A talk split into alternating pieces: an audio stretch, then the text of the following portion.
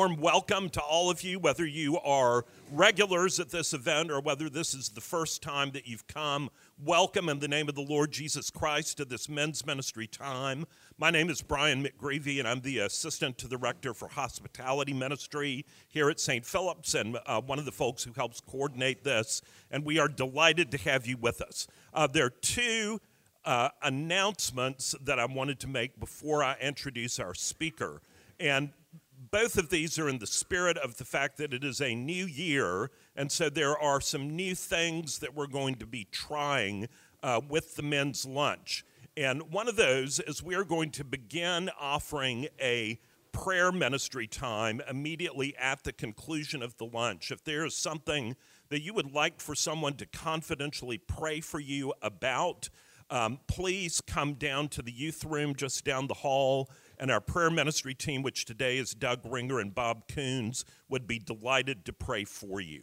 So uh, we will be offering that each month immediately after um, the luncheon. The other thing is, from time to time, we're going to have a book plug, and uh, many of us are people who are looking for a good book to read. And since it's a, the month of January, I wanted to give a warm endorsement of this book called The Common Rule I don't know if anybody in here knows this book. It's by a man named Justin Earley, who is a lawyer uh, in Richmond. Don't hold that against him. Uh, but the book is basically about the importance of habits in growing in your walk with Jesus Christ. And January is a time where many of us make resolutions. Um, I would commend this book to you for a thoughtful approach about looking at habits that enable you to grow deeper in your faith in Christ. So, with that, uh, let me turn to introducing uh, Ben Hagood, who probably needs no introduction to most of you.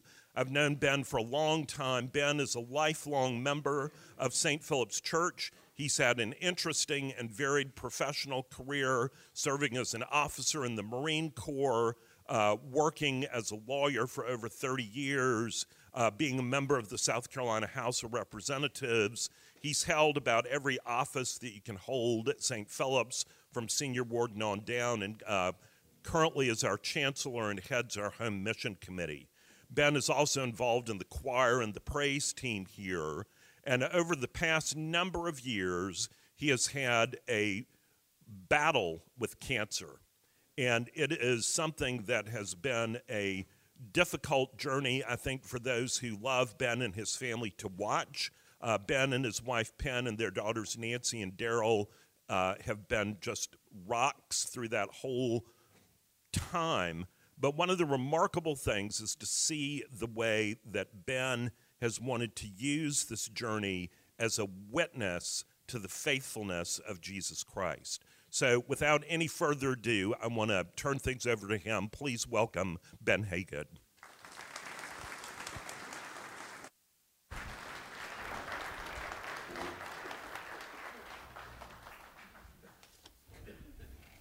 Thank you, Brian. Let's pray.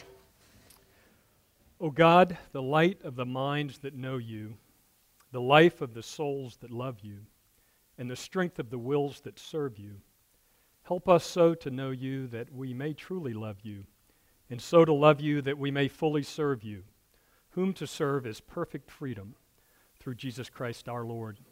Amen. Honestly, I thought I'd given this talk. Uh, back in September 2012 when I came and talked to this group about uh, getting through cancer. And at that time, I was two years past my uh, initial diagnosis of a blood cancer known as multiple myeloma. It's a blood cancer that can attack bone, and it had attacked two vertebrae in my neck. After I'd had surgery for get, to get my neck fused, about six months of a smart drug chemotherapy, and then a stem cell transplant using my own cells, I'd been in remission for about a year when I came and talked to this group. I talked about how God had guided and strengthened my family and me through some very difficult times. But I confessed at the end to struggling with the words from the Epistle of James to count it all joy when we go through times of trial. Honestly, I did not feel joy, but I had begun to see how He was shaping me and using my life to His glory. So, fast forward to May of 2017. I had begun to dream and to plan for the future. The previous summer, I had committed to my dream sailing trip. Uh, an old law partner, uh, T.J. Johnston, who turned uh, priest, who turned Anglican bishop, who uh, loves to slip away and sail, he and I conjured up uh, a, a dream sailing trip for his sabbatical that we were going to do in May of 2017. We were going to charter a boat out of Tortola in the British Virgin Islands and six weeks later turn it in at Grenada and sail with our families, uh, uh, island hopping down. So it was five days before I was to get on that airplane. It was May 10th, and I went over to MUSC, to Hollings Cancer Center, where I'd been a patient since the uh, original diagnosis. I went in for a routine blood test and a non chemotherapy infusion that I would get every couple of months as part of my maintenance regimen. And when I was back with the infusion nurse, she said to me, uh, The doctor's buzzed, and he said he'd like to draw a little more blood to rerun some tests. I thought, okay. And um, a few minutes later, she said, Why don't you stop by the clinic on the way out and talk to your doctor, and he'll tell you why? And I thought, okay. Usually, when things at the cancer center go out of the ordinary, it's not a good thing. An hour later, I'm sitting in his office. He walks in, and he's deathly serious. He says, I think you've got leukemia. And I said, What? He said, I think you've got leukemia. I'm going to rerun some tests, and I'll call you in the morning. Well, Penn was out of town, as was my mother and Maybank and Jimmy and sister in law Elizabeth and a lot of St. Philippians on that wonderful trip that Jeff uh, led to the Holy Land. And she was due back in, in about uh, 10 days, and she was going to join me down in the Caribbean a few days later after she'd gotten back. So I didn't have my immediate support system there with, uh, with Penn. And so I kept this to myself. I was at a family birthday gathering for Jimmy's daughter that night, I remember, and I just had this surreal sense. I, I, it just, I couldn't get my mind around it. I remember walking home after that with the words leukemia going through my mind. I just said, I just can't understand this. The next morning, we had Bible study at, at my house that uh, host every Thursday morning with a group of men. And it was going to be our last session before breaking for the summer. And there were really only two people who showed up that morning uh, Mark Bouton and John Boatwright. And I wasn't even sure I was going to share it with them. I just, I, I, just was still trying to get my mind around this. Well, about halfway through, it came out. And the next thing I knew, they had their hands uh, on me and were praying for me. And it was an extraordinary comfort. Ten minutes after they left, phone rang. It was my doctor, Dr. Stewart. He said, You better come in. I said, Am I going sailing? I said, No. He said, No. So I spent the rest of the day in his office doing the full workup. It turns out that I had uh, 90% leukemia cells in my bone marrow and my blood, even though I had had clean tests uh, just months before. You know, honestly, I was bewildered and sort of tried not to be angry about the timing of this thing. Another cancer coming back right before this sailing trip. But my doctor well, I should add, I almost skipped that visit because the way it worked out, I had my infusion right before going on the trip, but when I was to get back, I was going to see him six weeks later, and we're going to do the same blood test. So I thought, well, maybe I'll just skip this one. I think fortunately I didn't. My doctor later told me that if I had not gotten proper medical care within two weeks, that I likely would have died. And if I was island hopping in the Caribbean, the chances of finding the right medical care uh, within that two weeks um, would have been questionable.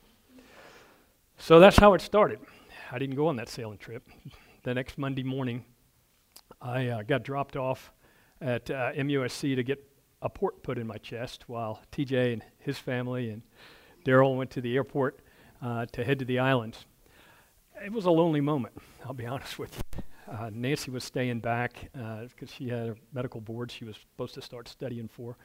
And uh, she came in and checked on me after I was pretty much through the procedure, and she dropped them at the airport. But that began a pretty lonely week, honestly. I, I remember uh, that, that week, one night, laying in my room. I was ramped up on industrial strength steroids, which is something they gave me to, uh, to treat the cancer blast.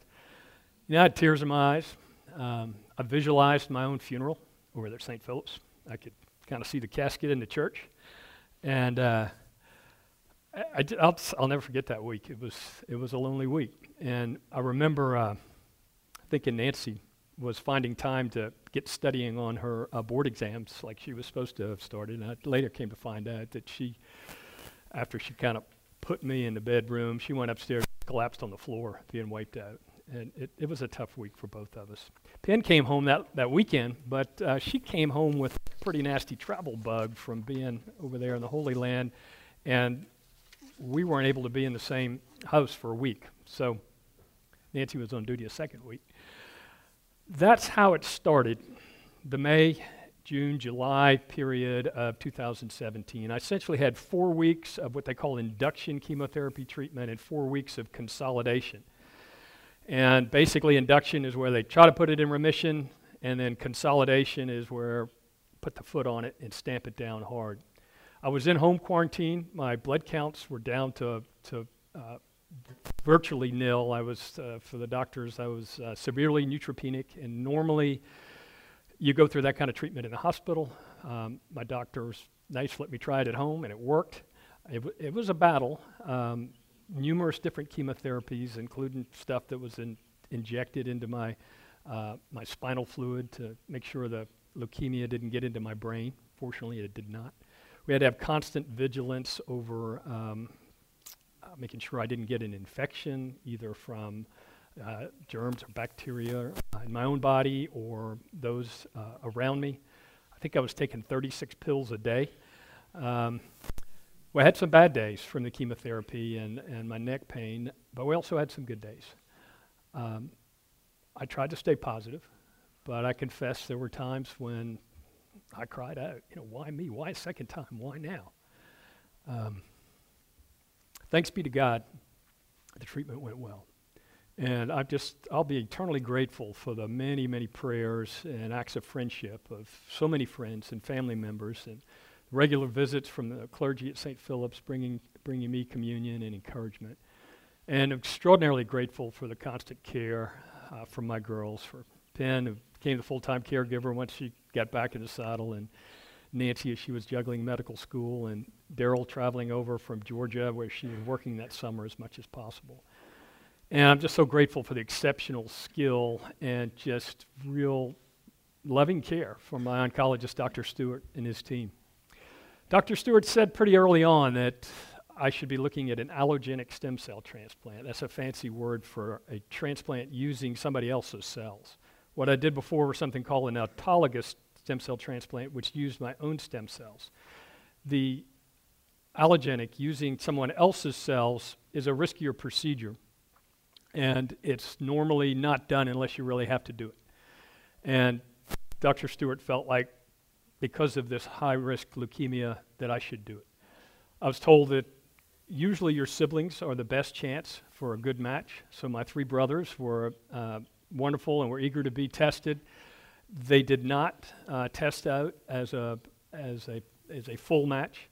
And so they went to the national database, something uh, known as Be the Match. Uh, and fortunately, I found out I had numerous matches in the national database, and it was an extraordinary relief to, to hear that, that I had that hope for, for finding a donor. It's all anonymous. It's not that they go, you go and find people to try, it's all about your DNA and different blood markers. And so this national database is really a lifesaver uh, for many people like me.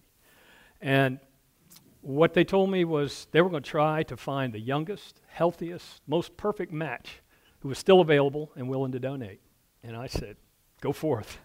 Um, you know, I, we did all the workup. I did all the, the, the chemotherapy through the summer. Uh, I was told that they were, had a good match and they were working on him. I got a 10 day chemo holiday uh, near the end of July. Uh, I even had a chance to have a little bit of fun. I got out for a sailboat race one Wednesday night and drank a cold beer and ate a plate of fried oysters. Uh, next morning, I got admitted to the Ashley River Tower. They are the bone marrow transplant unit on the seventh floor at MUSC first week there, more chemotherapy, whole body radiation, and final testing and preparation for the stem cell transplant. August 3, 2017, my new birthday. I had um, a, a bag of cells show up and were infused into me through an IV line. And it all went well. I spent most of the month in the hospital, and my blood counts went down to virtually zero. Basically, what happens with a stem cell transplant is with the chemotherapy and the radiation, they essentially uh, poison or kill your own immune system and, and white blood cells and the cells that are related to all of that.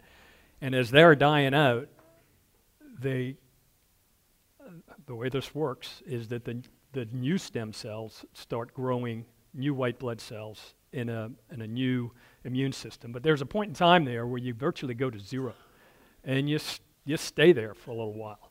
And you're hoping and praying that this thing's going to work. And the new immune system's going to start growing. I've told people, I said, you know, this is an amazing thing that they've learned how to do, modern medicine, and it seems like a great big chemistry experiment. But the fortunate thing is that I'm not the first person they did this on. So feel very blessed. They've been doing it at MUSC since uh, 1987 was the first stem cell transplant there. So I spent most of the month in the hospital. This process worked for me. I remember getting discharged on, uh, on the day of the eclipse. I think I was quite a scene with a bald head. I went out to watch the eclipse with some of the MUSC staff and, and Nancy. I had a mask on. I had some eclipse glasses, and uh, I think I was, uh, I was quite a scene. But I got out of there.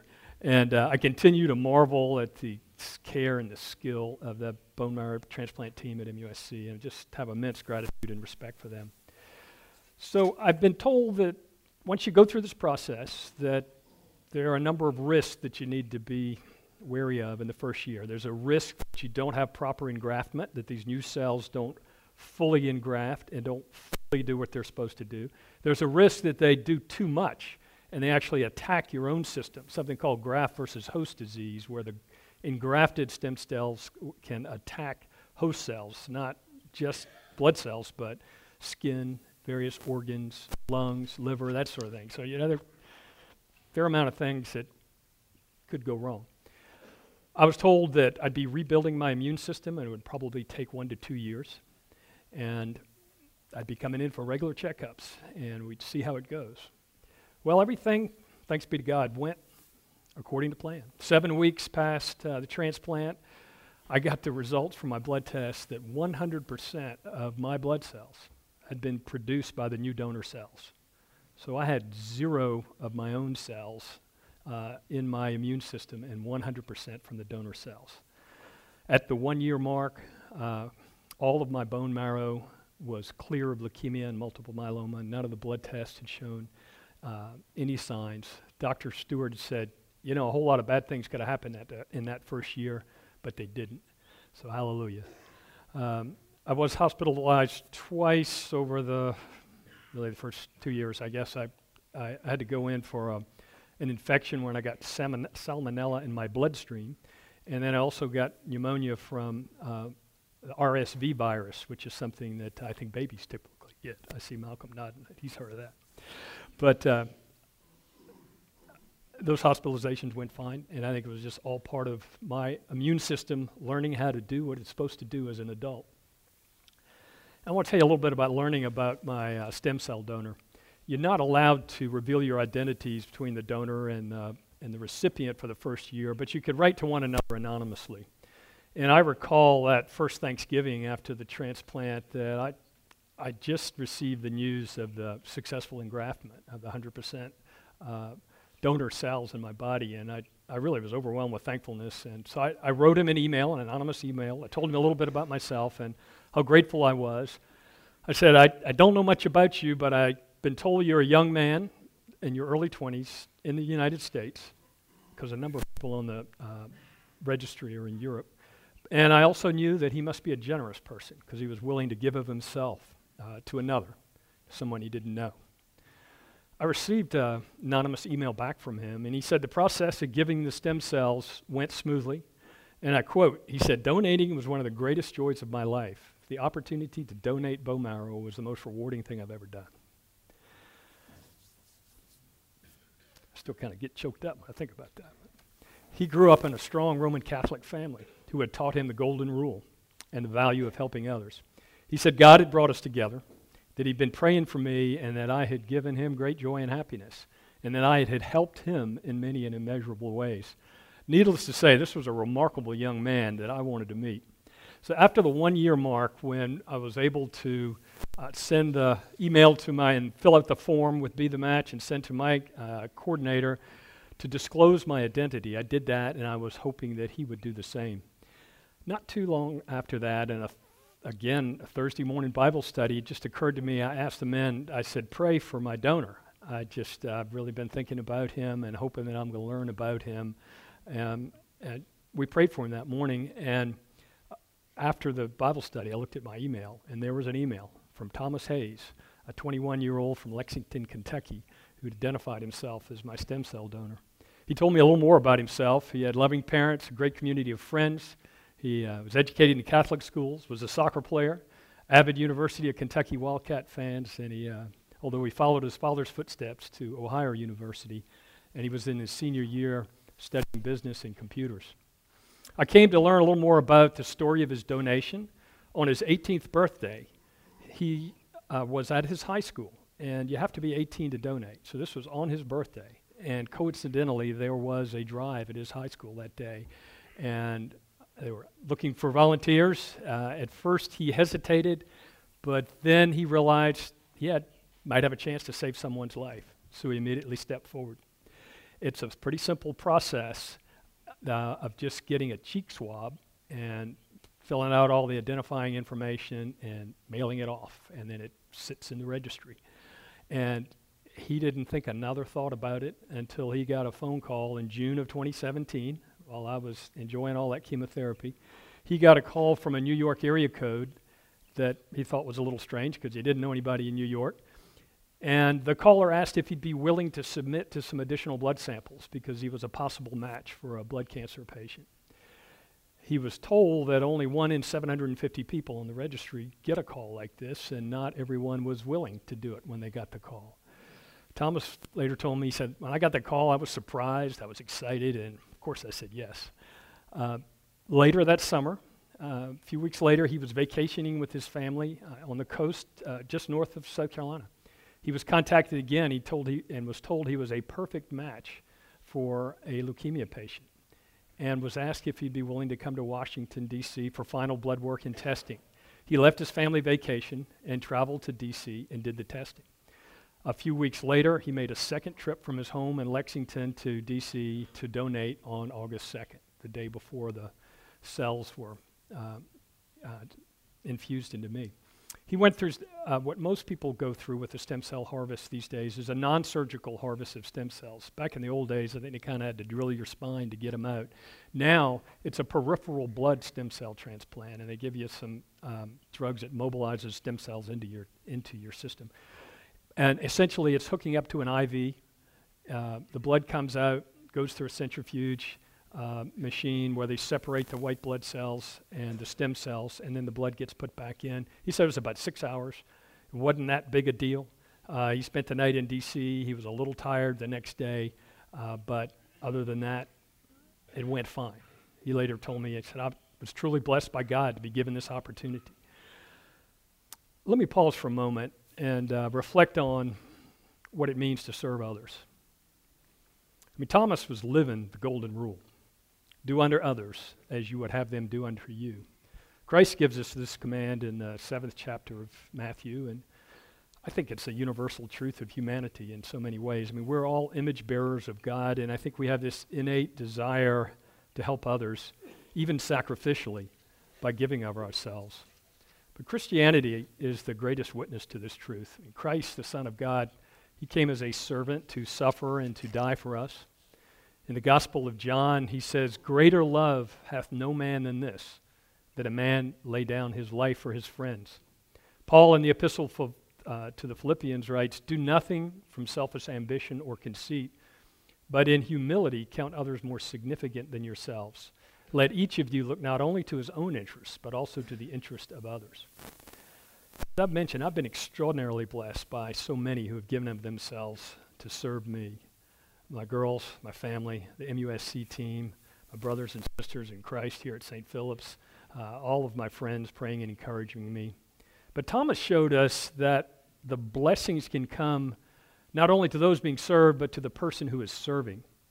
You know, we know the words from the Book of Common Prayer that in the service of Christ there is perfect freedom. I think there really is a joy and freedom in serving others. I've often reflected on this, I think, innate desire of, that we have that God gives us. And what a blessing this must have been uh, and is for Thomas you know, at age 21 to learn that he has truly helped save another person's life.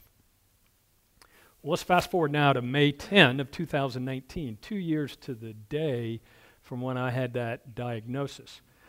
Thomas and his mother, Peggy, came to Charleston. Uh, he had graduated from college the weekend before, and we had arranged this trip for him to come to Charleston to get a chance to meet for the first time and meet my family. We met at the Charleston airport, and I, I, it, was, it was exciting and it was fun.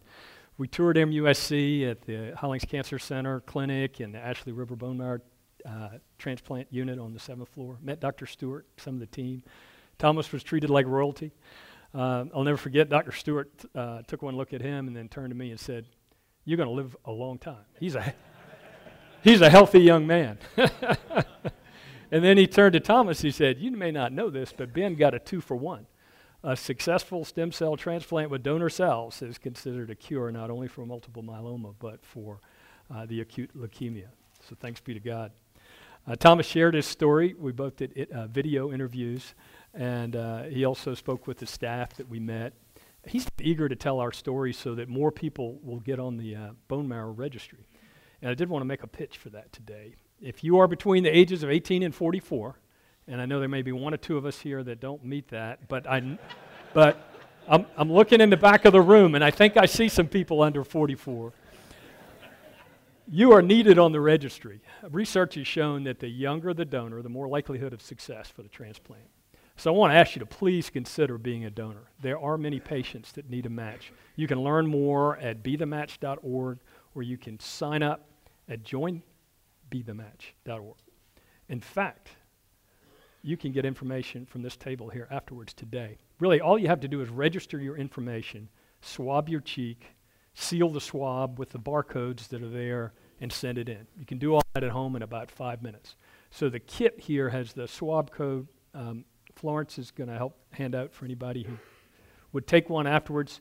And it's got the barcodes in the envelopes with the swab kit. And then all you have to do is either go to the website or text this number that's over there or use a QR scan, and then that gets you to the website where you can put your information in, and it's, it's a simple thing to do. We love meeting Thomas and Thomas's mom, Peggy, and I, I'll never forget, she told us that when Thomas was contacted, she being the mom, I guess, was a little nervous, a little anxious. She said, "You don't know what kind of guy this is who might get this thing. You know, he may not be such he may not be such a good person. So, you know, you don't have to do this. I'm sure there are other people that can do it." And she told me that Thomas turned to her and said, Mom, if I have a chance to help somebody, I'm going to do it. Thomas' story um, was a blessing to the, uh, to the incredible staff at MUSC who had served me and my family in so many ways. A few days after his visit, I, I remember getting a text from a member of the team over there who said that seeing Thomas and me together was a great encouragement to all of the team. I quote, It made my heart swell with love for all the goodness in this world. Some days here are simply awful. But it's days like last Friday that make me feel like the luckiest person in the world. So, what a blessing. Um, that weekend in May really was a wonderful time of joy and blessing. Before the weekend was up, I had a chance to uh, have an informal meal and to uh, introduce Thomas as, uh, to my brothers and my parents and the rest of my family as my brother from a different mother. Um, but let me share with you just a couple of amazing revelations of our time together that weekend. While touring MUSC, Peggy turned to Penn to me and said, Do you know Jim and Ann Edwards by any chance? Um, I said, Yeah. Of course, I'm sure uh, almost everyone here knows of the, the former Jim Edwards, who was the governor of South Carolina, Secretary of Energy, president of MUSC, and a member of St. Philip's for a, a number of years, and very good friends of my parents. And um, I'm sure many of you know Anne, uh, just a lovely, wonderful, faithful lady who lives in a beautiful house in the old village that she calls OB Joyful. And uh, Penn and I recently had the pleasure, uh, at that time recently, of getting to know Anne even better through one of our church's supper club groups. Peggy told us that her father was best friends with, um, with Jim Edwards in dental school at the University of Louisville. and that as a child, she recalls coming down in the summers with her father to visit the Edwards at their, at their home in Mount Pleasant. And so at the end of our tour, we just happened to be standing in front of the James B. Edwards School of Dental Medicine, and I said, uh, Peggy, would you, would you, like to see if Ann's home? I actually have her cell number here, and she said, Could we? Uh, minutes later, we were on the way. Ann said, Come on. And we had just a wonderful time where Ann told stories of Thomas's grandparents. Uh, uh, Dr. Edwards actually introduced them uh, at, at school. And Peggy loved hearing stories about her mother. Uh, it was funny because uh, Ann said, I remember, I remember your mother. She was a lot of fun. And Peggy said, Fun? My, my mother had 10 children. I just remember her being tired. But uh, so it was really fun to see Peggy receive the blessings, reconnecting and hearing new stories of her parents uh, in their younger years. And I had the opportunity, I had learned that it was, it was Jim Edwards who had given Rob Stewart, my doctor, the go ahead in 1987 to perform the first bone marrow transplant in South Carolina. And Ann listened to all of this, and we talked through all of this, and she paused at one moment. She said, This is a God thing. And I say amen to that. It is a God thing. And there are some other coincidences really too great to be random uh, that we recognize that weekend. You know, Thomas and I are both Christians. We were both raised in Christian households. Thomas uh, described how it was his faith that motivated him to register and to donate. He, when he went to Washington, D.C., he had to go to the Georgetown University Hospital, where not only my daughter went to school, Nancy, but that's where Dr. Stewart went to, uh, went to school. And Thomas's uh, paternal grandfather actually died of leukemia when Thomas was young, and Thomas did not know that until he had become a donor. Um, so it was, it was just a wonderful weekend, and we, I asked Thomas, I said, you ever been sailing before? And he said, no, I really hadn't. I said, well, come back in September. Our sailboat team always does the Leukemia Cup Regatta where we raise funds for the Leukemia and Lymphoma Society. And he came back and spent the weekend, first experience on a sailboat. I think he had a great time, and he was an inspiration to uh, many who participated in the regatta uh, and who've raised funds for the Leukemia and Lymphoma Society for many years. Had a chance to uh, bring him to worship here at St. Philip's on Sunday and introduce him to the choir and to, to many, many friends and brothers and sisters in Christ here, and it was, it was another wonderful weekend. Let me, as, we, as I finish up, reflect on the blessings that um, come from telling your story. And I do thank you for giving me the opportunity to uh, tell our story here today. You know, I've often been inspired by these stories of others, frequently in these men's lunches. But there's something powerful about learning to tell your own story of uh, burdens and hardships and how God is faithful even during those times. Last year, I watched a TED talk by Donald Davis called How the Story Transforms the Teller. And Davis described how his father, after a severe accident a young, as a young boy, was eventually told, Now it's time for you to tell your story. You're not telling the story to change what happened, you're telling it to change you. Davis said that when something bad happens to you, it can sit on you like a rock. But if you begin to tell the story, you get to crawl out from under the rock and sit on top of it. I love that image. culture today preaches us to tell our own story and to live our own truth. But Christ teaches us that we should learn to understand and tell our own story and to see it through the lens of faith to seek to align our own story with God's story. In the Gospel of John, the fourth chapter, we have the story of the woman at the well whose life and whose story was transformed after hearing the true story from Christ. She had had five husbands and was living with a sixth man, and Jesus knew her story without her saying a word about it. After meeting Jesus and witnessing the sign of his omniscient knowledge and being offered living water, she left her water jar and, and told the people of her Samaritan village about this man, Christ, who knew all that he had, that she had ever done. The people believed when they heard her story, but they believed even more when they met Jesus face to face. In the fifth chapter of Mark, we have the story of Jesus healing the, uh, the man possessed by the demons and um, expelling the demons into the herd of the swan, into the herd of swine. And Jesus tells the man to go tell your story so that others may know how much God has done for you and how God has had mercy upon you.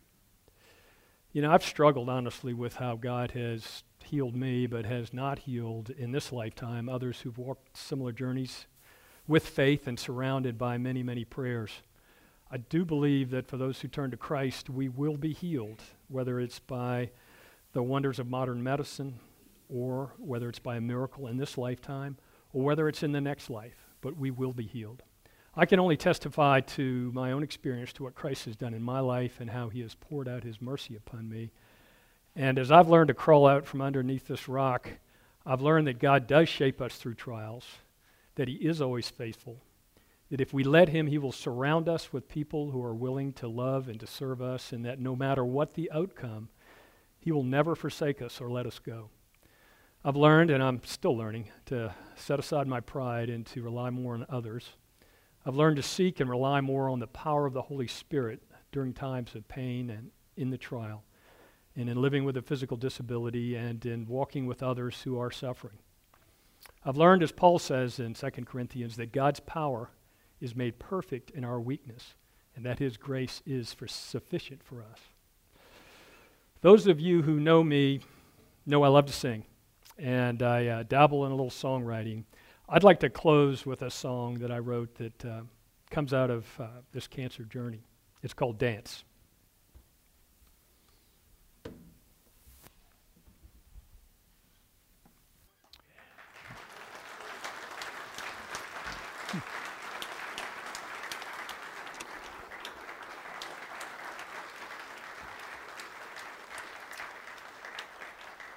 Well, thank you for allowing me to tell my story. To God alone be the glory. And I encourage you to share your stories of faith, of hardships and blessings with others. And if you're 45 or under, come pick up a swab kit. if you're over 45, or I think it's 45 and older, 44 and younger, and you're willing to donate $100, they will take your, uh, uh, your DNA and have it in the registry, but they ask for uh, a donation to uh, cover the cost. Thank you very much. God bless.